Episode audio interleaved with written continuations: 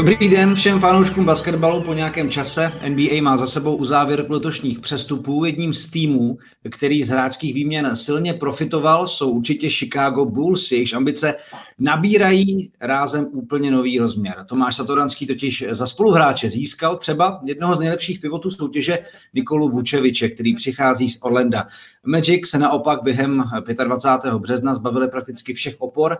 Kdo na tradech vydělal nejvíc, jak konkrétní hráči do nových týmů pasují a kdo teď případně může také zasáhnout do bojů o titul. Nejvýznamnější přesuny napříč NBA zhodnotíme v novém dílu Basketball Focus podcastu s touto trojicí hostů. Honzo Mouchou, autorem YouTube kanálu Basket 101. Ahoj. Ahoj všem. Michalem Bernátem z Lidových novin. Ahoj tobě. Čau, čau, díky za pozvání a reportérem komentátorem a kolegou z ČT Sport Jirkou Janotou. Ahoj Jirko. Ahoj, krásný den. Od mikrofonu vás všechny srdečně zdraví Jiří Kalemba. Pánové, tak Bulls byli jedním z nejaktivnějších hráčů na přestupovém trhu. Přichází, jak jsem zmiňoval, Nikola Bučevič, společně s ním z Orlanda i Alfaruk Aminu. Do Orlanda na Floridu míří Wendell Carter Jr. a Otto Porter Jr. a dva piky v prvním kole draftu. Michale, co pro Bulls vlastně znamená příchod Vučeviče, kdo je vlastně Nikola Vučevič, jestli bys ho mohl třeba představit a čeho se Bulls vzdali a jak moc to jejich ambice posouvá. Povídej. Jasně, no tak já mám samozřejmě, jakožto pro Evropana a ještě k tomu pivota, tak mám pro Nikolu Vučeviče samozřejmě trošičku slabost. Je to hráč, který si myslím, že má úžasný basketový IQ, je to pivot, který je eh, hlavně ofenzivně hodně všestraný.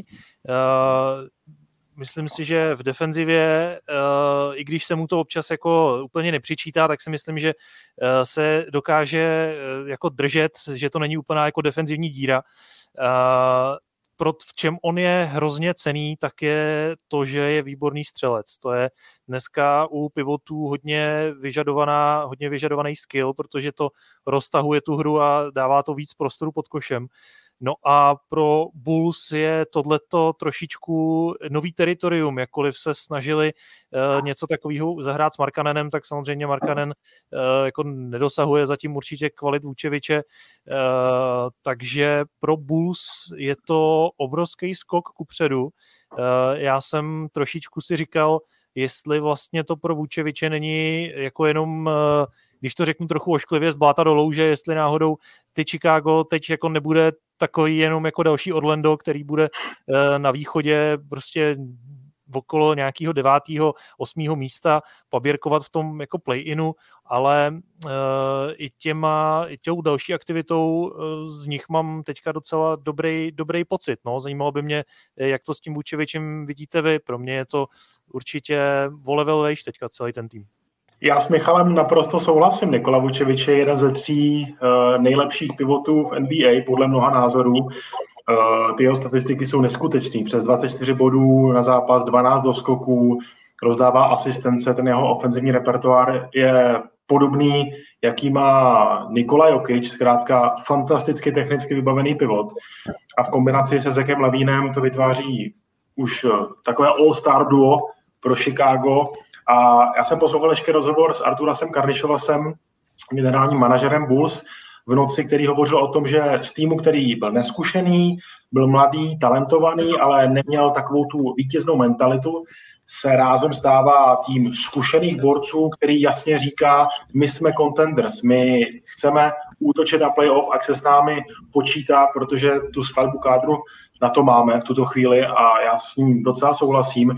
A pokud bych ještě zmínil tu českou stopu, kterou v Bulls máme, tak ta noc dopadla fantasticky pro Tomáše Satoranského, který tam má najednou dva vrstevníky, eh, myslím těm pivoty, jako je Tajs a Vučevič, s kterými si podle mě bude velmi rozumět. A navíc mu nepřišla vlastně žádná konkurence na jeho post, stále je to o Tomáši Satoranském a případně Koubim Vajtovi, což je pro Tomáše boží zpráva a myslím, že i pro nás, pro uh, kamarády jeho a fanoušky českého basketbalu, kteří ho rádi sledují a sledují celou hru Bulls, eh, zvláště proto, že tam Tomáš je. Pardon, pro Chicago je navíc skvělá zpráva i to, že to není žádný, uh, žádný pronájem, že jo, ten Vučevič, uh, on má kontrakt až do roku 23, Lavín má kontrakt do příštího roku, takže na tomhle jádru budou moci, i kdyby to letos nevyšlo, ta jejich sezóna byla trošku smolná, za začátku měli tam velký potíže s covidem, tak i příští rok budou moct stavět na stejným, stejným základu vlastně a až potom je čekají nějaká těžší rozhodnutí. Takže otočili tu loď tím směrem spíš k tomu, jak si říkal Jirko ty, contenders a uh, jdou do toho all in. My jsme samozřejmě rádi. No a navíc v podstatě eh, se potvrzuje to, že bez, eh, nebo mm, četl jsem vlastně takový názor, že bez alespoň dvou hráčů All-Star eh, týmu se dělá těžce nějaký ten deep playoff run, to znamená opravdu, že se než byste byli jako zmácení v prvním kole, tak abyste v playoff byli trošku relevantnější, tak potřebujete hráče tohoto kalibru. A navíc Nikola Vučevič i vede ligu v pick and pop situacích, jako, a to suverénně. A to si myslím, sice se zmiňuje, že se uh, novináři a fanoušci těší na jeho kombinace se Zakem Lavínem, ale já si myslím, že tohle to pro Tomáše Zatoránského je parťáky jako hrom, a mohli by být jako super kámoši. Ale do toho ještě, jak se jak Jirka načal, tak Honzo, eh, Daniel Tice, Eh, v podstatě se pak taky vlastně stal novým bíkem a k němu ještě přibyl z Wizards Troy Brown, byl tam ten uh, trade tří týmů. Tak jaké vlastně byly jeho detaily a co tohle to ještě dává, dává Bulls k dispozici, protože uh, zmiňovali jste Vučevič, není úplně, řekněme, nejlepší obránce, je to skvělý útočník, ale Tajs má zase velké schopnosti na obranné polovině. No, já bych řekl, že jim to dává především přetlak, eh, což je luxus, který poslední dva roky asi neměli pod košem. Najednou se bavíme o tom, že tam je na čtyřce Tadeusz Jan, Klaury Markanen, na pětce Vučevič a Jank, teď nevím, jestli někoho zapomínám ještě. A to skoro najednou vypadá, že někdo bude muset asi trošku se uskromnit s minutama, tady z té čtveřice. Já si kladu otázku, kde, byl, kde byly ty ostatní týmy, pokud, protože my víme, že Boston potřeboval se trošku vtěsnat pod tu daň z luxusu, po tom, co přivedli Furniera, ke kterému se ještě dostaneme. Museli se zbavit Tajse, kde byly ty týmy jako třeba Charlotte, uh, kdyby, kdyby Tajs perfektně se hodil. Nebo, to je hráč, který dokáže pomoci jako kontendrovi v nějakém i deep playoff runu, se myslím, svojí, ne možná obranou, ale takovou nějakou všestraností, dejme tomu na půl v útoku, na půl v obraně. Není to žádný Nikola Bučevič, uh, ani, ani Jokic, ale, ale solidní, solidní pivot, takový ten backup pivot, jo, na těch prostě 15-20 minut jsem si úplně v pohodě. A to, že ho ulovilo zrovna Chicago, tak si myslím, že pro ně až jako skoro, až jako skoro zbytečný, ale nikdy, nikdy nevíme, jak to bude se zraněním, jeden z těch čtyři vypadne, mají silnou rotaci pod košem najednou, což před včera ještě nemohli o sobě říct. Přesně, ta proměna pod košem je fantastická. Během pár hodin se Bulls v uvozovkách zbavili, dobře, kromě dvou first picků, které asi měly tu největší hodnotu, Vendela Cartera a Daniela Gafforda, solidní mladé hráče, ale výměna je all-star pivot a pivot se zkušenostmi z play-off, který nevypustí jediný balón, je velkým bojovníkem. Ten upgrade, to posílení pod košem je obrovské u Chicago a tahle práce se Karnišovasi a jeho týmu pohodla na výbornou. A podle mého názoru my se k tomu ještě dostaneme. Ale Bulls vyhráli trade deadline. No a když jsi si tak hezky řekl o slovo, Jiří, tak eh, co, tě, co čekáš teda teď od eh, Chicago herně? To asi možná je teď samozřejmě i úkol pro eh, Billyho Donovena, jak tohle to poskládá a co tomu týmu, týmu vtiskne. Ale i výkonnostně, protože teď, když se podíváme na tabulku, tak Chicago desáté místo východní konference. Myslíš, že s tímhletím posílením by pro ně prostě měly být pozice teď někde 5, 6 v podstatě, nebo 4 dokonce na východě? Byl bys na ně takhle jako přísný k tomu očekávání? Já myslím, že Chicago si nahlas říká o to, nebo ty ambice by měly být takové, že by se měli dostat do playoff ještě před eh, tou úvodní play-in fází. Obsadit alespoň to šesté místo. Bude to těžká práce, protože v současné době prohráli několik úplně absurdních zápasů, vys eh, utkání se San Antoniem, kdy hráli fantastický první poločas a z nějakého důvodu padly. Nepochopitelná porážka a těchto uh, problémů měli v sezóně víc tak já čekám, že teď eh, musí jít vzhůru. Jestli nepůjdou vzhůru, tak to určitě bude zklamání pro celou organizaci Bulls. Důležitý faktor bude podle mě Daniel Tice, eh, jak Honza říkal, že možná byl zbytečný, tak tou mentalitou bojovníka, možná i vítězného hráče, to Chicago trochu chybělo zvládat ty zápasy, zkrátka umět vítězit, naučit se vyhrávat. To je také eh, důležitá schopnost týmu.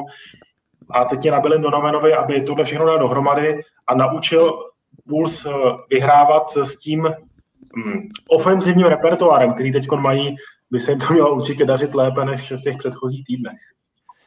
Jako já, já si říkám, že když teďka jsem si tady otevřel tabulku eh, východu v NBA, tak jako i čtvrtý tým, což jsou momentálně Charlotte, kterým se teďka zranil Lamelo, takže ty půjdou stoprocentně dolů, tak i, i tohleto Charlotte, který je na čtvrtém místě, má v podstatě bilanci uh, jako 50 na 50. Jo? To je prostě ten, ten uh, od toho čtvrtého místa dál je to na tom východě hrozně otevřený a byť teda Bulls teďka do té vyrovnané eh, bilance zbývá, myslím, pět zápasů, což není úplně málo, budou muset dohánět, ale jako nevidím vůbec důvod, proč s touhletou novou sestavou by se jim nemohlo podařit dostat se prostě přes tu, přes tu, přes tu hranici těch, těch, těch 50% a v tu chvíli by to to byl v podstatě zajištěný čtvrtý, pátý, nejhůř šestý místo.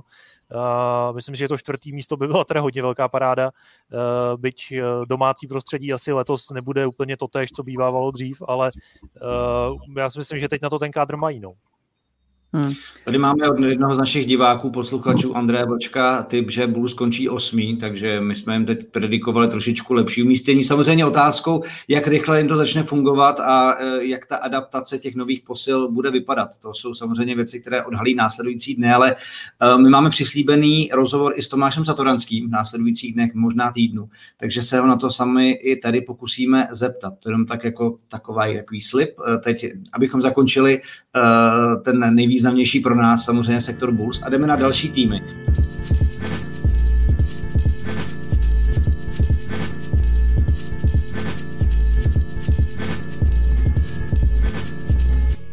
Eh, jak jsme zmínili, tak vlastně největší výprodej proběhl na Floridě v Orlandu, odkud kromě tedy Vučeviče eh, se pakoval i Fournier do Bostonu.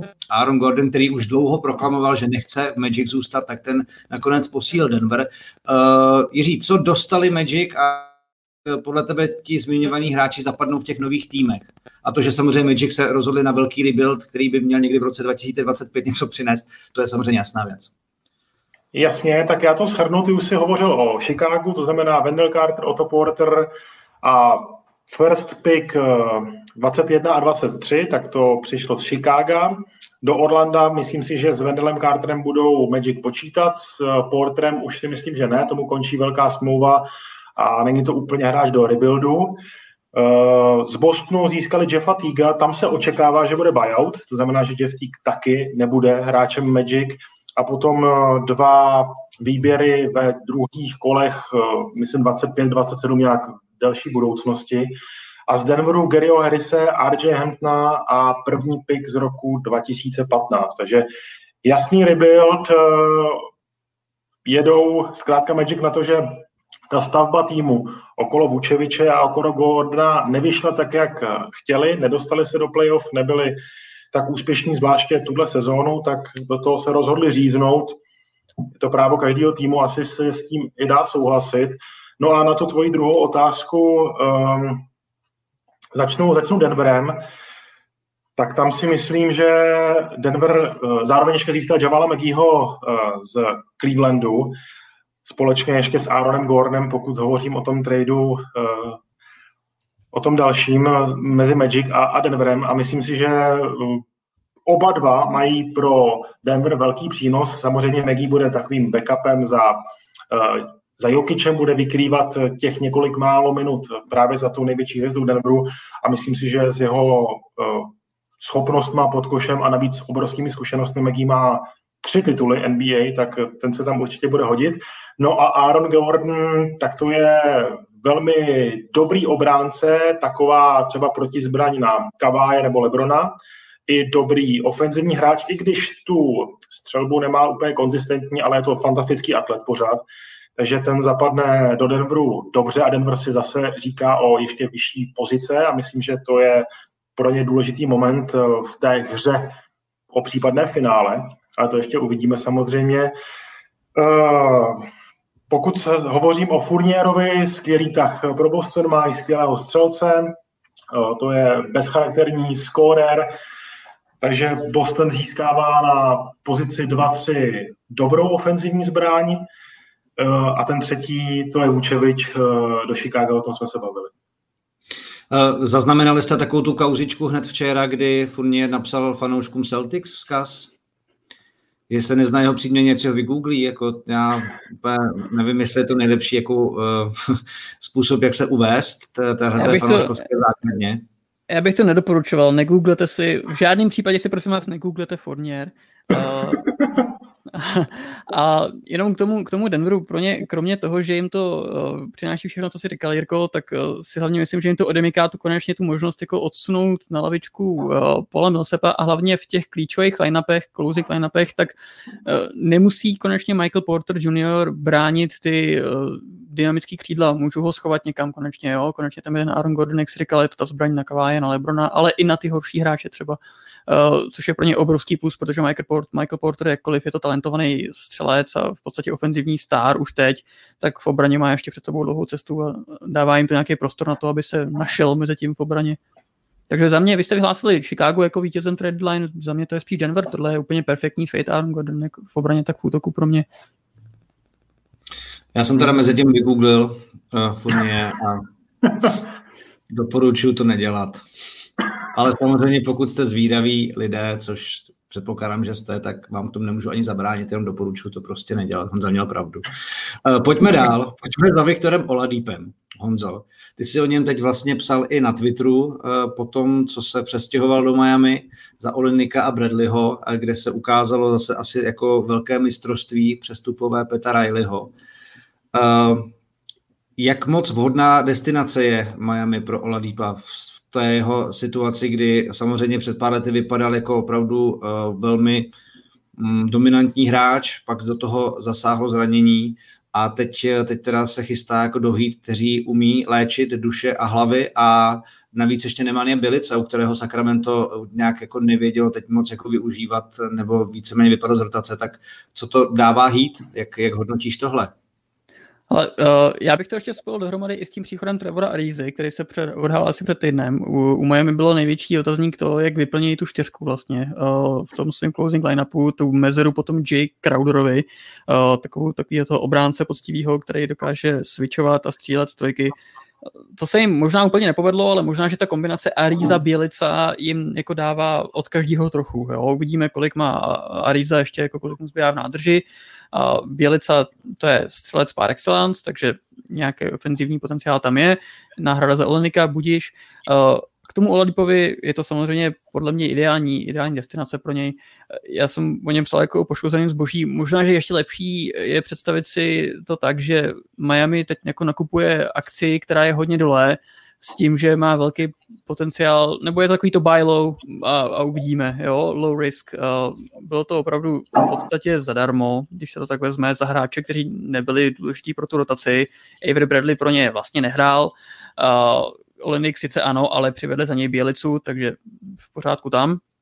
A Oladipo, Houston za něj chtěl mladého hráče a draft pick v, prvním kole, což bylo od začátku asi nereálné a ukazuje se tady, že ačkoliv se jim povedlo uh, oškubat vlastně Brooklynu všechno v tom Harden tradu, tak ty následné kroky, ze kterých měli těžit, tak se tak úplně nepovedly.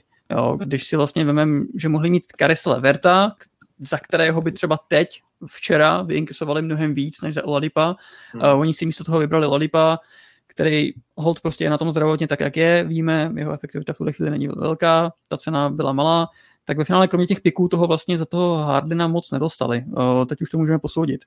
Ale pro Miami je to krásný v tom, že oni mají ten zbytek té sezóny a to playoff na to, aby to s ním posoudili a pak se můžou buď dohodnout na tom velkém kontraktu, nebo nemusí. Do jejich účetnictví to nějak zásadně nezasahuje, na příští rok jim to nedělá žádný zlo, když bude stát za to, tak ho podepíšou, když ne, tak se s ním rozloučí, čili úplně perfektní strategie od Miami, vzali, vzali prostě tu šanci, zapače si a uvidí se, jak, jak to dopadne. Dobrá, dobrá, to uvidíme samozřejmě teď ve zbytku sezony. Ten, kdo se docela začal herně zvedat, tak jsou Atlanta Hawks a ti přivedli uh, asi trojnásobného šestého hráče ligy Lou Williamse. do Clippers putuje Region Rondo, tak kdo z toho může profitovat víc, nebo dá se to označit jako win, vzhledem k tomu, že Rondo v časech playoff se samozřejmě hodně vyplácí a Lou Williams zase může sejmout z Trey Younga nějakou, nevím, tíhu odpovědnosti za neustálé skórování. Michale. No tak eh, pokud je eh, playoff Rajon Rondo ještě pořád eh, funkční fenomén, tak jako samozřejmě pro Clippers velká výhra, protože Lou Williams, jakkoliv si myslím, že už si trošičku tu formu sebral, tak je prostě vidět, že už od toho Loňska to, to nebyl ten, ten, ten starý Lou, už to nebylo na těch 20 a víc bodů na zápas, takže už ani jsem měl, neměl jsem pocit, že tomu týmu LA ještě jako dával tolik, kolik se od něj očekávalo. Uh, jak to s ním bude v Atlantě, to je otázka, protože on říkal, že jestliže ho uh, z LA vytradují, tak uh, ukončí kariéru, takže teď je otázka, jestli teda dodrží svoje slovo, ale já si myslím, že spíš ne, že v Atlantě nastoupí, protože Atlanta, když se dáme trošku geografie, se nachází v Georgii, což je jeho domovský stát, takže já si myslím, že určitě bude rád nastupovat doma.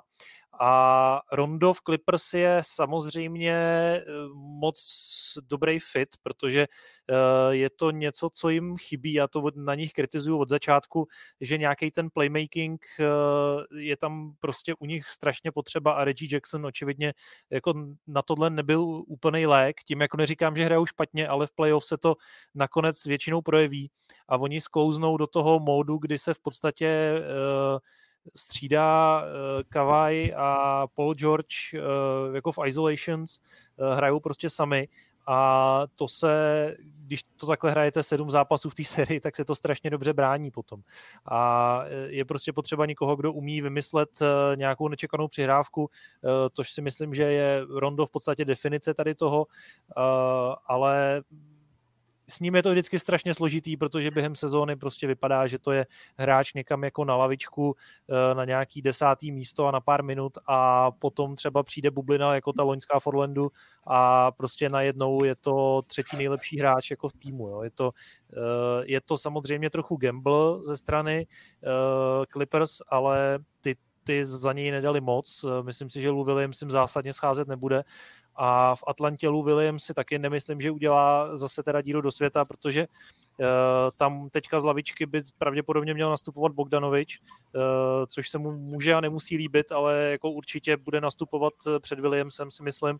A zase na druhou stranu nechat hrát Williamse eh, vedle Treje Younga, tak eh, to máte v podstatě jenom jako dva dopravní kůžely v obraně a jako na perimetru, takže to taky jako není úplně jako ideální volba, no. takže já si myslím, že Lou bude mít možná nějaký větší zápasy, myslím si, že možná pomůže v něčem, eh, nejsem si u něj moc jistý, jak moc je dobrý jako takovej ten veterán, který si vezme pod křídla mladého hráče. Eh, možná, že v tomhle tom Youngovi může trošku pomoct, proto mě i možná mrzí, že se zbavili Ronda, protože eh, trošičku rozvahy by asi Trey občas jako potřeboval v tomhle tom, no, ale za, za mě takhle.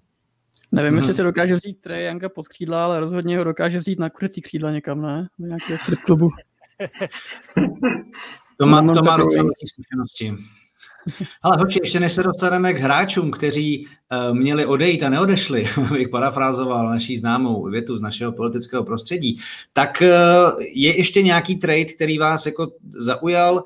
Já jsem si tady jim tak jako napsal, protože mě teď na, uh, v, na Facebooku cvrnklo do nosu docela zajímavá statistika, že Gary Trent senior byl v roce 98 uh, eh, přesunut z Portlandu do Toronto ve své třetí sezóně, když mu dokonce základní uh, části zbývalo 41 zápasů nebo po 41 zápasech, něco takového. A Gary Trent junior zažívá úplně to samý v podstatě, tak jenom třeba tenhle ten um, tahle výměna Toronto-Portland, jak, to, jak, jak vnímáte tenhle ten přesun? Já bych tomu jenom doplnil, že včera se stala zajímavá věc a to je to, že všichni hráči v NBA, kteří se jmenují Gary, tak byli včera vytradováni. je to Gary Trent, a já Gary jsem ještě grafiku Garyho, eh, toho Šneka od, ze, ze SpongeBoba, což na CBS Sport doporučuji na Instagramu. Je to docela vtipný.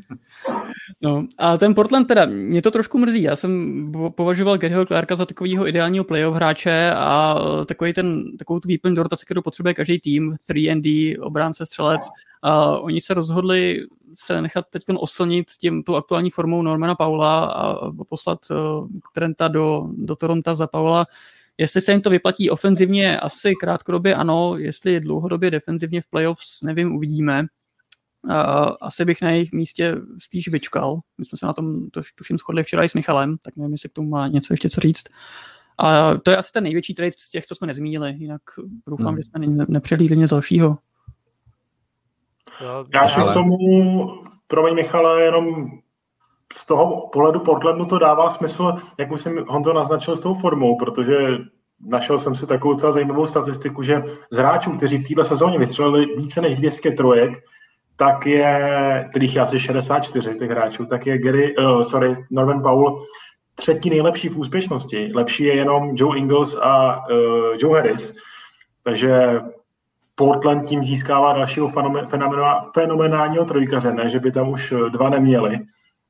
Tak jenom uh, na, tak na vysvětlení a ještě jedna věc, která mě ještě zaujala z těch ostatních tradeů, tak to je výměna George, uh, George Hilla z OKC do Filadelfie, ale proč to říkám?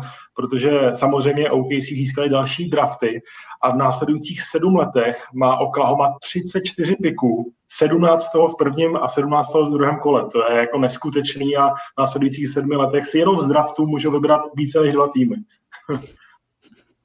Já myslím, že jako OKC jsem fakt zvědav, jak s tím budou nakládat a co se tam eh, za turbulentní události budou odehrávat v následujících letech. Ale Michal ještě chtěl něco dopovědět tomu Portlandu, nějaký svůj názor? Eh, co se Portlandu týče, tak eh, já jsem ten jejich jako záměr vůbec nepochopil, protože popravdě řečeno poslední roky strašně bojují s tím, že nemají křídlo. Rodney Hood, jakkoliv asi už ne, nedojde tomu svému potenciálu, který jsme u něj možná ještě někdy viděli v útahu, tak to prostě byl za mě relativně spolehlivý hráč na křídlo uh, i z toho defenzivního hlediska. A Norman Powell, jak já nevím, jaký je tam plán, jako chtějí hrát Lillard, McCallum a, a Powell najednou jako, jako základní pětku, Eh, to mi pak nechává ještě jako na čtyřce někoho, jako je Carmelo Anthony. Já nevím, ten, ten tým bude dostávat asi hrozně moc bodů. Eh, nevím úplně, jestli to byla i nutnost v tuhle chvíli, protože Portland je šestý eh, na západě, nebylo to nic, že by potřebovali nutně něco, něco zlepšit. Očividně tam opravdu zafungovalo to okouzlení současnou formou Normana Paula, Eh, já si myslím, že pro Toronto jako super, eh, eh, super hodnota zpátky v tom, v Gary Tentovi. A já bych ještě vzpomenul jeden trade a to je jako velice podivný trade JJ Redika do, do Mavericks. já si myslím, že to byla prostě jako akt zoufalosti ze strany Marka Cubana, majitele Mavericks, protože samozřejmě jako uh, Redik už jako dávno není ten, ten hráč, co byl. Uh, je to asi pořád, je to výborný střelec samozřejmě, uh, ale že by tím nějak jako převrátil tu uh, zatím paběrkující sezónu Dallasu, uh, to, si, to si nemyslím. Uh, mám opravdu spíš dojem a myslím si, že už to včera taky uh, jsme, jsme možná s Honzou takhle onálepkovali, uh, že to byl jako tah ze zoufalosti, že Cuban potřeboval vypadat, že s tím týmem zkusil něco udělat. Eh, a prostě tady si vybral, já tomu řeknu prostě random hráče, který ho přivede do toho týmu, ale jestli to bude mít nějakou, nějaký reálný dopad, já, já si myslím, že opravdu ne. No. Tak ten, tenhle ten trade hmm. mě docela překvapil a mimochodem absolutně jsem nepochopil, proč se Boston zbavil Daniela Tice za mou Wagnera. Eh, tam, jestli se ukáže, že Tristan Thompson není všem moc spolehlivý z hlediska obrany, tak myslím, že jim Tice bude obrovský já teda JJ Redika mám rád hlavně kvůli jeho podcastu uh, The Old Man and the Three, kde má samozřejmě zajímavý hosty, tak třeba tam bude mít teď jako víc lidí uh, z Mavericks, což uh, samozřejmě pro rozšíření portfolia může být fajn.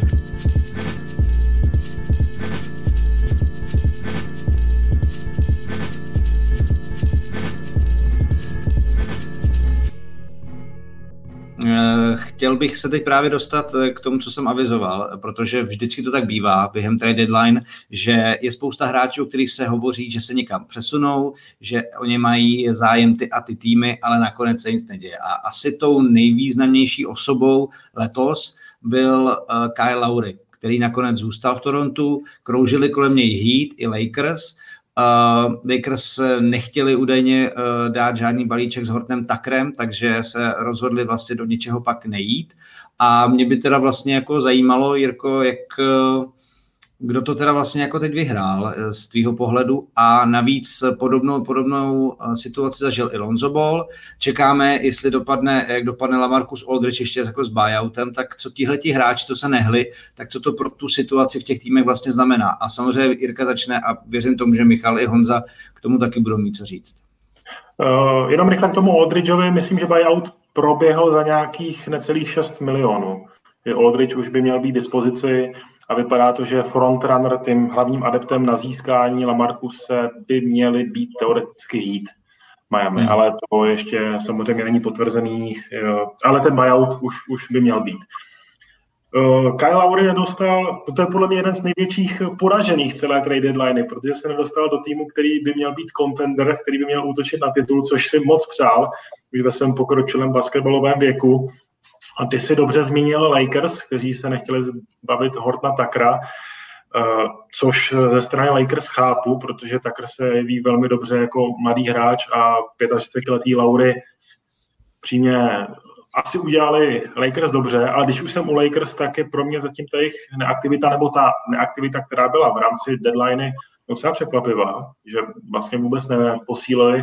Vycházíme z toho asi jediný fakt, že budou čekat na buyout Andreho Dramonda, který by měl také proběhnout z Clevelandu a budou usilovat o jeho angažma. Takže když jsem takhle odskočil k Lakers. No a Klonzovi Bowlovi, tam je to podobné jako uh, u, u Kyla Lauriho, zkrátka uh, New Orleans, stejně jako Toronto, nedostali tak kvalitní nabídku, aby svého rozhrávače pustili. Asi jste všichni tři uh, četli ty spekulace, že jedna z variant toho, že by šel Lonzo pryč, by bylo za Tomáše Satoranského do Chicaga. Nedopadlo to, eh, oba dva zůstávají ve svém týmu. Eh, já teda vlastně jenom, abych eh, s tebou šel teď možná trošku jako do nějaký pře, řekněme přátelský, tak já jsem teda, i když jsem taky jako fanoušek hry Hortna Takra a i toho příběhu prostě velice snaživého borce, který dostal šanci a chytil za pačesy, tak vzhledem k tomu, že prostě um, Lebronovi je kolik je, tak mám pocit, že do té situace pro Lakers by takhle zkušený hráč jako Laury v tuhle tu chvíli seděl možná trošičku víc, i, i na, navzdory tomu, že vzdáš jako nějaký budoucí prospekt, který, který si jako pipláš, tak eh, já možná myslím, v této situaci by to pro Lakers možná jako mohlo být lepší, ale já nejsem rok Pelinka, takže samozřejmě o tom můžu jenom takhle jako s váma diskutovat. Nevím, co si o tom myslíte třeba vy, Honzo, s Michalem. Jste jako spíš pro, aby Horton tak zůstal, nebo měl Lakers zkusit někoho prostě jako přivést, protože vlastně teď se čeká, jestli, ale jak jsi zmiňoval Aldridge, tak i uh, Lakers jsou docela uh, tým, který uh, se zmiňuje v souvislosti s ním, případně ještě Dramont. Nevím, co, co, co jako, protože neudělat nic a čekat, než se vám uzdraví teď Davis a, a LeBron, je možná pro Lakers možná v tuto chvíli málo, ale eh, to já bych, se, já bych se z pohledu Lakers asi úplně v klidu rozloučil se Shredderem a, a Takrem, kdyby to mělo znamenat hmm. příchod uh, Kela Lauriho. Uh, tam se ale hovořilo o tom, že ten balíček má ještě obsahovat k Kenty, se Colvilla Poupa a to už mě, já, hmm. ne, že by to stálo na něm, jako to říct nechci, ale ty tři hráči všichni najednou, to už je velký kus té rotace a s tím už by se mi asi loučilo těžko. Tak nevím, myslím si, že možná asi udělali asi udělali dobře, uh, pokud by to mělo být všichni tři, ale rozhodně pokud by to mělo být třeba jenom Schroeder s Takrem, tak do toho asi no. měli. Uh, samozřejmě Laury bude free agent v létě, uh, takže tam taky nevěděli, jestli by šlo o nějaký pronájem nebo, nebo o to, že by ho přivedli dlouhodobě. Jenom doplníme, že u Miami tou brzdou, kterou pro Lakers byl Tucker, tak u Miami to byl Tyler Hero. Jo, tam zase to měl být balík kolem Duncana Robinsona a Miami se nechtěl rozloučit s Tylerem Hirem. Podobná situace. Asi Uh, asi bych se býval rozloučil, ale když přivedli Oladipa, tak už je to samozřejmě bez, bezpředmětný. Tam je u Lakers také otázka, jak je na tom zdravotní stav Lebrona a Davise. Jako jestli to taky předtím není, třeba není důvod té neaktivity na deadline, že tam je nějaký problém větší, ta rekonvalescence se může protáhnout. Koukal jsem, že Lakers ještě tabulkově nepadají, ale co se týče game behind, tak už to mají velmi na vážkách. Jestli budou pokračovat v těch současných špatných výkonech, tak se možná mohou i bát o playoff, pokud by Davis s LeBronem eh, absentovali dlouho. Jsem překvapený, překvapený hodně z té neaktivity Lakers eh, a možná i z té situace okolo zranění těch dvou největších hvězd si zkrátka toho Hortna takrát tolik váží, že Lauryho za ně nechtěli dát. Já bych se tady v tom možná jako trošičku přidal uh, na stranu uh, Jirky pořadatele tohohle toho podcastu, uh, protože uh, já já si, já si myslím, že jako, myslím si, že Honza dobře zmínil to, že ten Kentavious Caldwell Pope by asi Lakers bolel paradoxně víc než ten Schroeder, za kterýho by přišel právě Laury. A Taylor Horton Tucker, uh, já jsem trošičku podezřívavý k tomu, jestli skutečně to, a myslím si, že to, uh, tre, uh, myslím, že to tvrdil Shams, že to je ten, že, že, že to je ta překážka. Já si tím nejsem úplně jistý, protože Lakers hrajou Taylora Hortna takrát nějakých 13 minut, jako je to v podstatě scrap, jo? je to hráč, který uh, jako hraje, uh, řekl bych jako garbage time trošičku, byť samozřejmě loni ukázal, že má zřejmě obrovský potenciál a hodně lidí z Lakers o něm tvrdí, že kdyby hrál v normálním týmu, někde, dejme tomu, v nějakým špatným, dejme tomu v Pistons, že by průměroval 20 bodů na zápas. Ale jako nevím, jestli v něj skutečně tuhle tu důvěru mají, když ho Frank Vogel eh, jako moc, moc nehraje, takže oni by za Lauryho opravdu nepřišli o moc. Ale pokud, jak eh, říkal druhý Jiří, je to skutečně tak, že eh, jako mají pochybnosti o tom, že se jim eh, vrátí AD i LeBron eh, v nějakém použitelném stavu, no tak tím pádem by si samozřejmě jenom půjčovali Lauriho na půl sezóny, která už by byla tak jako tak zabitá. Takže eh, se to, se to dá chápat, ale Laury, a to, je, to už je jenom jako úplná spekulace, ale samozřejmě Laury, eh, podle toho, co říkal generální manažer Raptors eh, Ujiri, eh, mu chtěli víc vstříc Laurimu a Laury očividně měl slovo v tom, kam by případně šel a je dost možný, že se mu možná úplně nechtělo do Lakers. Hmm. Já teda jsem se tím podíval rychle, na pár těch jeho čísel, co se týká pobytu na hřiště, je pravda, že teda teď, ale v poslední době, co postrádají ty dvě největší hvězdy, tak to má spíš kolem 20 minut, e, není výjimku, že i přes 20, takže teď se ta jeho role ukazuje trošku jinak, ale je jasný, že ve světle uh, té aktuální situace. Všechno je o kontextu, jak se říká. No pokud si vzpomeneme na ty předchozí roky v týmech, kde byl LeBron, tak trade deadline byl vždycky týmu, buď to Clevelandu, Miami nebo Lakers, tak ten tým byl strašně aktivní, velmi aktivní.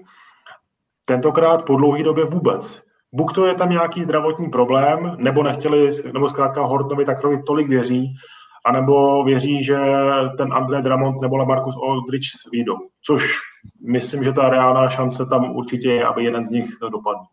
Já si myslím, že Andrej Dramont je v podstatě asi hotová věc a teď mě jenom zajímalo, co si o tom myslíte, jestli si myslíte, že to je, je prospěšný eh, pro, pro Lakers, protože mně to třeba připadá jako eh, zase nevím, úplně nejsem si úplně vědomý toho, že by jim byl schopný dát něco, co už předtím neměli. Samozřejmě ve vysvětle těch zranění jo, ale potom, když přijde playoff a takový to, když se ti zkrátí rotace na 7-8 hráčů, tak nevím, kde tam přesně Dramont do toho zapadá. Může mi to někdo vysvětlit? Já, Já si myslím, že to je... potřebovali spíš trojky, tříbodový střely než, než, než doskoky a uh, válec pod košem. No tak je veřejně známý, že Anthony Davis nerad hraje pětku, tím by se to vyřešilo a mohl by nastupovat na čtyřce. No. No dobře, ale nejlepší, no, ano, v základní části ano, ale my víme, že nejlepší verze Lakers je stejně s Anthony Davisem na pětce, že jo, takže uh, i proto jsem částečně kritizoval Montrezla Herla jako ten podpis v létě, což taky nebylo úplně jako to, co nejvíc potřebovali, no, protože a, a toho bych čekal, že právě Herel bude hrát roli v nějakém tradu, protože si myslím, že už loni jsme u Clippers viděli, že pro playoff to není úplně to pravý ořechový, i když samozřejmě člověk roste, mění se, má další zkušenosti, ale uh, nepřišlo mi, že by právě Herel byl ten hráč, který by ho potřeboval pro playoff ráno jako Lakers, takže jsem čekal, že bude jako asset pro případně někoho, koho opravdu po té chemie do té rotace potřebují. Nevím, no. Nemůžeme asi nikdo, nikdo takový se asi nenašel. Kdyby třeba přišel buyout Otto Portera, tak možná, že by stál za, za nějaký look, třeba Otto Porter, za nějaký minimum, ale uvidíme.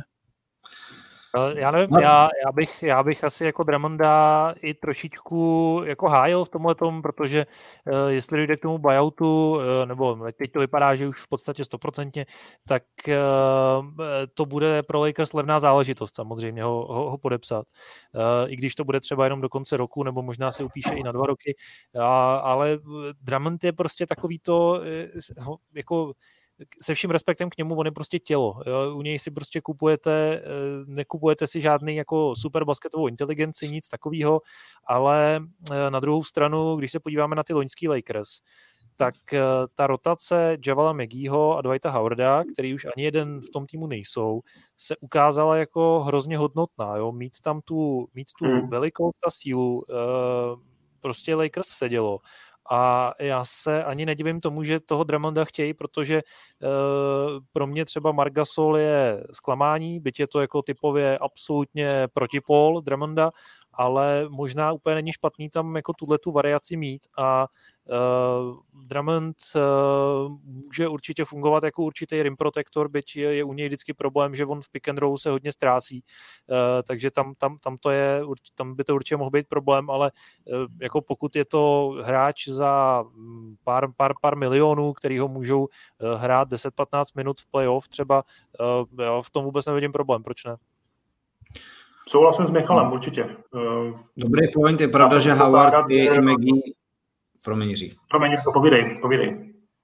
Ne, eh, já jenom jsem chtěl říct, že pravda je, ta, že ta vzpomínka na ten uh, titul eh, je určitě podpořená výkonama Megího i Howarda v určitých chvílích, kdy uh, to jako Lakers pod košem potřebovali a jako ne, ne, neříkám, že byli klíčoví a kruciální, ale prostě Dramondovi jako double-double v playoff sice nehrajeme jako na tyhle statistiky, ale on jako si svý odehrát jako rozhodně umí. Tak jestliže bychom se bavili o tom, že Mark Gasol úplně nesplňuje to, co od něj Lakers chtěli, tak eh, by přišel někdo, kdo za celou dobu, co v NBA působí, odvádí to a umí to opravdu velice dobře, jako tlačit se pod koš a, a doskakovat. S tím, na koho se... můžou narazit v playoff, je to Denver s Jokicem, další silný týmy, tak je to další ten kus pod koš, který, jak už říkal Michal, na těch 15 minut tam může odvést velmi dobrou práci a třeba i nadělat problémy soupeřům nejenom bodovou produkcí, ale tou tvrdostí, silou do skoky. OK, tak se neschodneme, ale to vůbec nevadí, to je v pořádku, že se neschodneme. Uh, já jenom bavím, bavím se o, o tom loňském titulu, jo, kde v posledních dvou sériích uh, Howard ani McGinn nehráli, nebo se bavíme o nějakém jiném titulu, já teď nevím, jestli jsme se... Já jsem je tam určitě viděl, jsem jich, no. Dobře, ale dobře. To být vyhrocený, můžeme si skákat do řeči, ale pak klidně. Ne, okay. ale v pořádku, dobře. Dramot nebo Aldrich, ale jako uh, zastáváme teda ten názor, že by pro Lakers měli hodnotu? Nebo... Jo, jo určitě. Honza? Hodně specifických, v hodně specifických situacích asi ano. Dobře, já, já dobře. mám jako no. pocit, že Lakers prostě už jako ne, nemají úplně tu hloubku, takže ono mít jako každého dalšího hráče, prostě já v tom jako nevidím problém. No. Hmm. No dobře, uvidíme, co po návratu Lebrona ADho a kdy to teda vlastně bude, jak se budou potom zdát a, a tvářit ve světle toho, co se děje samozřejmě v západní konferenci. Pojďme na poslední dvě jména, která eh, změnila působiště už trošku dřív než eh, během včerejší eh, trade deadline. Milwaukee, PJ Tucker. Honzo, jak pomohl podle tebe Bucks? Prakticky zatím nevíme, odehrál za ně tři zápasy, asi 40, 44 minut a zatím se nic moc vlastně nestalo. U něj je velká otázka, jestli přijde zpátky mu ta střelecká slina, nebo respektive to střelecký štěstí, že. Ten jeho, ta jeho hlavní devíza je to, že může v obraně bránit velký těla a v útoku spacovat a zůstávat na trojice. Pokud ten ta útočná eh, část tohohle vzorce tam nebude a ty trojky prostě už eh, nikdy nenalezne, tak jako střílel dřív třeba v Houstonu, tak si myslím, že to hold nevíde a ty minuty tam nebudou. Takže to je asi hlavně na něm, jak se dá do formy a možná to je i o motivaci. OK. A Blake Griffin, co on a jeho zatím starty za Nets? Uh, Zasmečoval. Právě. No, to, obrovská, obrovská show od roku 2019. Poprvé Blake Griffin vystoupal nad obroučku a zasmečoval. Uh, bývalý šampion slamdanku, neuvěřitelný, fantastický. Uh, myslím si, že je, je zpátky na vrcholu, můžeme ho považovat v podstatě za MVP ligy. Neuvěřitelný výkony z jeho strany teďka vidíme. Uh, ne, tak dobrý, tak aby jsme, to, aby jsme to stejně, jako byl teď Blake zvyklý v posledních letech, vrátili zpátky na zem, uh, tak uh, jako odehrál za ně dva zápasy, nějakých jako 33 minut, nebo kolik to bylo, uh, v jednom dal dva body, v druhém osm bodů, uh, jako jestliže tam nějaký potenciál je, aby hrál výrazný, nějakou výraznější roli, tak se každopádně zatím neukázal, eh, ale asi se to nedá eh, úplně ještě vyloučit, protože Blake je eh, docela všestranný hráč, hlavně v té ofenzívě, kde teda paradoxně mám pocit, že jako nec moc jako nepotřebují přidávat jako další, další jako firepower někoho, kdo by jako ještě si rád taky někdy vystřelil. Myslím si, že střílet budou hlavně ty jejich tři hlavní hvězdy, ale eh, pro Blakea to bude možná, eh, jestli Nets vyhrajou titul, tak eh, taková trošičku jako možná nedůstojný ten první prsten, ale já si myslím, že něco, něco určitě tomu týmu poskytnout může, když už nic jiného, tak nějakou asi pohodu v kabině, protože on je takový vtípkař a tak dále, takže si myslím, že v tomhle tom možná zafunguje, ale ten přínos na palubovce zatím vlastně vidět nebyl. No. Dobrá, dobrá. Uh, hoši, vy už jste to sice naznačili během uh, vašich uh, různých hodnocení, ale kdo jsou teda pro vás winners a losers? To klasické hodnocení, trade deadline, tak abychom ho podpořili i my v našem podcastu. Tak já potvrdím Chicago, o kterém jsem hovořil. Jako winner uh, ukáže čas a jako loser Kyle Lowry. Já bych jako winner dal asi, asi ve finále ten Denver, který jsem řekl opravdu, uh, i když je to jenom jeden trade v podstatě. A losera, losera asi úplně nevidím, no. Uh, možná, možná ten Laury, ale, ale i on říkal, že nemá problém s tím zůstat v Torontu, že to, je jako, že to má rád, takže asi nevidím vyloženýho losera. Eh, já asi na těch prvních dvou příčkách eh, tam jako nebudu, nebudu v ničem moc jako překvapivý. Já si myslím, že Chicago s Denverem to, to zvládli hodně dobře. Eh, já bych jako Lauryho jako poraženýho ani neviděl, protože on už dopředu říkal, že je vlastně Eh, jak si je v pohodě s tím dohrát tu sezónu eh, jako Raptor. Eh, ono ostatně i to pro něj bylo složitý. Nevím, jestli jste věděli něco z toho zápasu, o kterým se uvažovalo, že bude vlastně jeho poslední v Torontu, tak tam mu jako tekly slzy a prostě nějak tak jako tušil, že půjde pryč. I když se to teda nakonec nestalo, tak teď to možná bude takový trošičku divný v Torontu, ale, ale jako vůbec bych ho nebral jako poraženýho, ale koho beru trochu jako lůzra, tak je Boston. Eh, mně se prostě ani jeden z těch uh, jeho, jejich kroků nelíbil. Uh, myslím si, že Evan Fournier tam jako nepřináší nic úplně převratného. Je to hodně uznání toho, že Kemba Walker už prostě není Kemba Walker, uh, protože myslím si, že hodně z toho, co měl dělat Kemba, co se týče nějakého toho tvořit si sám střely, být nebezpečný, to teďka bude muset zřejmě dělat Fournier. Vůbec se mi nelíbila výměna Tajse a i když Fournier přišel de facto zadarmo, bylo to za dva druhokolový piky, tak myslím si, že Boston Boston, když vidím, za co dostalo Chicago uh, Vučeviče, tak si myslím, že hm. klidně mohl Vučevič skončit v Bostonu a mohlo to vypadat úplně jinak. Takže hmm. mně se extrémně líbilo, co udělal Boston. To máš, to máš pravdu, já teda nesouhlasím, myslím, že Fournier je v pohodě trade, ale ta ztráta Tajse, to je velký, no. takže máš ale pravdu. Během našeho vysílání Eh, během našeho streamu se nám tady nakupilo několik komentů a je tam i pár docela zajímavých dotazů, tak já bych to s dovolením zakončil takovou eh, sekcí Qs and Ace a můžete se samozřejmě hlásit dobrovolně a odpovídat, jak budete chtít. Eh, něco už jsme naznačili, ale nebude fajn se to jako znovu třeba, řekněme, připomenout. Tak tady první otázka. Máte Denver nejsilnější hru pod košem, Jokic jako pět a Gordon jako čtyři od načos? Abych si dal načos. Dobrá otázka, ale ty teď na ní asi neodpovím. Tak z hlavy, no. Já teda taky mám problém z hlavy. Uh, no, tak Jokic. No tak hele, tak eh, koukněme se tak na to. Bereme, Kde jsou týmy zdraví? Kde jsou týmy zdraví, kdo tam teoreticky může být, jo. Jako, koukněme se na to optikou západní konference, kde kam půjde Denver do, do playoff. v tomhle případě když to jedu z hlavy, tak asi jo, protože uh, jako Lakers, uh, dobře, tak řekněme, že v kombinaci možná s Kuzmou, nebo já nevím, kdo tam bude hrát jako ze čtyřky, uh, já si myslím, že Lakers jsou pod košem silný dost, nicméně nikoho jako Jokiče tam nemají. Uh, Gordon, uh, mimochodem, já bych Gordona nepovažoval úplně za čistou čtyřku, myslím si, mm-hmm. že hodně bude uh, jako hrát i, i, i z pozice 3, ale jako pod košem, jako záleží, co znamená nejsilnější hra pod košem, jestli to znamená ofenzivní ofenzivně, tak možná jo, Uh, defenzivně určitě ne, tam, uh, tam asi budou, budou lepší týmy, ale uh, jako jak se tadyhle s těma dvěma vypořádají um, týmy jako Clippers a Lakers, otázka. No, jako, u, určitě není podkošová rotace jejich slabina, to je jasný. Možná je tomu východu Philadelphia s Embiidem a Tobiasem Harrisem.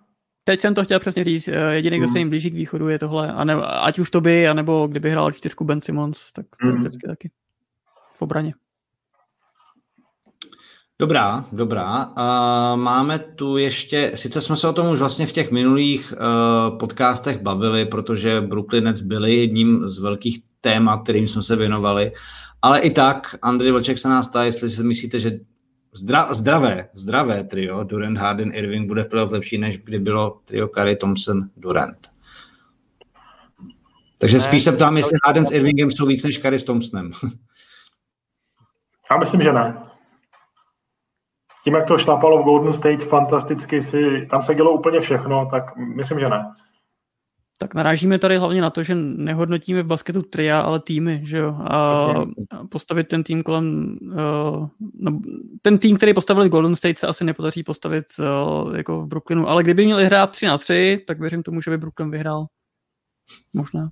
No, určitě, kdybychom nechali oba dva ty, ty týmy koučovat třeba Scotta Brookse, uh, takže by byli v podstatě na tom všichni stejně špatně, tak si myslím, že uh, tak si myslím, že by, že by jako ten, ta, ta nová trojka Duran, Harden, Irving asi na tom, na tom byli líp, ale uh, to, co jako to, to, to, proč exceloval ten tým uh, Warriors samozřejmě zdaleka nebylo jenom to, že se tyhle ty tři sešly ve stejném drezu. To určitě všichni, kdo se dívají na basket, tak tohle to asi vědí. Koukám, že hořkost z dob českých hráčů eh, ve Washingtonu trvá. Ne, ne, ne, ne, ne, já mám k tomu, já, já, já mám k tomu týmu vůbec jako zášť, protože vůbec nezvládají jako práci s mladýma uh, hráči. Mimochodem, když jsme nakousli ten Washington, tak jenom Troy Brown je do Chicaga podle mě jako super, super hráč, protože ve Washingtonu se vůbec nepodařilo uh, z něj uh, ten potenciál vymačkat, tak to je jenom na okraj. Hele, a teď teda úplně, úplně závěrečná věc, a tohle to se mi strašně líbí, to jsme tady ještě nikdy neměli, a otázku v angličtině, kterou ale samozřejmě přeložím. Takže je tady otázka, kdybyste byli profesionální hráč, který by dostal nabídky hrát v Evropě, za který euroligový tým byste rádi hráli. Jako musím říct, a to je pro posluchače vás, tohle to nám klidně dělejte Klidně nám posílejte takovýhle dotazy, mně přijde, že to je velice fajn a velice jako kreativní a osvěžující si na chvilku zapřemýšlet, jaký by to bylo, kdybych byl profesionální hráč a mohl si vybrat, za který Euroligový tým bych chtěl hrát. Tak hoši, kde byste chtěli hrát? Já jsem v Barceloně, já mám Barsu rád, teď tam navíc eh, přichází ještě Paul Gasol, takže zahrát si s ním by byla paráda. No, vyfoukl se mi to, já jsem chtěl říct taky Barcelonu, eh, kvůli té lokaci, eh, kvůli, kvůli Španělsku. A já bych si chtěl asi vyzkoušet peklo v Bělehradě, popravdě řečeno. Mm. Halu pionýr, jako jo. Partizanu v pioníru nebo jako červená zvezda, když je vypr... Ne, ne, ne, v pioníru, tam, v pioníru. Tam mm. bych si rád jako vyzkoušel, jaký je to jako se reálně prostě bát o život, zatímco běháš po polvovce. Já si myslím, že to z těch hráčů jako mačká úplný maximum. To je fantastický. Ale Mimochodem to... znáte video posledního zápasu Honzy Veselýho v Bělehradě? To je neskutečná atmosféra, to je jako absolutní peklo. No, já teda, když jsem v Bělehradě byl a šel jsem se na Pionýr podívat v rámci natáčení, jsme tam točili tam takový portrét, tak jako zapadlejší budovu, abys jako i na Balkáně pohledal, jako jo, to jako je, uh, to je pomník všem houbům a všem, všemu prostě, uh, co se jako dá uh, zanedbat, tak je tam zanedbaný, ale jako uvnitř, uvnitř je to prostě posvátná věc. Já teda za sebe, když jsem se zasnil, tak v současné době bych chtěl hrát za Žalgiris Kaunas protože bych chtěl, aby mě trénoval, nebo jako když tam trénoval Šarvas Jasikevičius. Protože jako i vzhledem k tomu, jak to v Litvě s basketbalem a jeho podporou je a jak ten člověk je prostě úplně úplně jako úžasně charismatický, tak by mě jako bavilo tohle to zažít. No tak, tak, tak za mě. Ale děkujeme, děkujeme moc tady za tuhletu otázku a děkujeme i za čas, který jste věnovali samozřejmě Basketball Focus podcastu a našemu dnešnímu tématu, kterým byla NBA Trade Deadline. Jak už jsem zmiňoval, eh, chystáme i rozhovor s Tomášem Satoranským v nejbližší době, takže na to bych vás rád navnadil. A taky tady dnes padl dotaz na March Madness, k tomu se taky můžeme třeba dostat, až se dohraje a uh, chystáme i speciál taky k české lize, která se pomalinku blíží k playoff, takže bychom si mohli zhodnotit, co se děje i na českých klubovkách. Takže další Basketball Focus podcasty budou. Já díky Jirkovi, Honzovi a Michalovi za jejich dnešní skvělé a svěží postřehy a pohled na basketbal. Hoši, díky. Díky za pozvání. Díky, díky, čau. Ahoj, díky. No, vám díky, že jste se koukali nebo že jste zpětně poslouchali a samozřejmě vás odkazuji na další naše podcasty na webu čtsport.cz a na podcastových aplikacích. A u basketbalu se budu těšit zase které s některými naviděnou a s většinou naslyšenou. Mějte se hezky.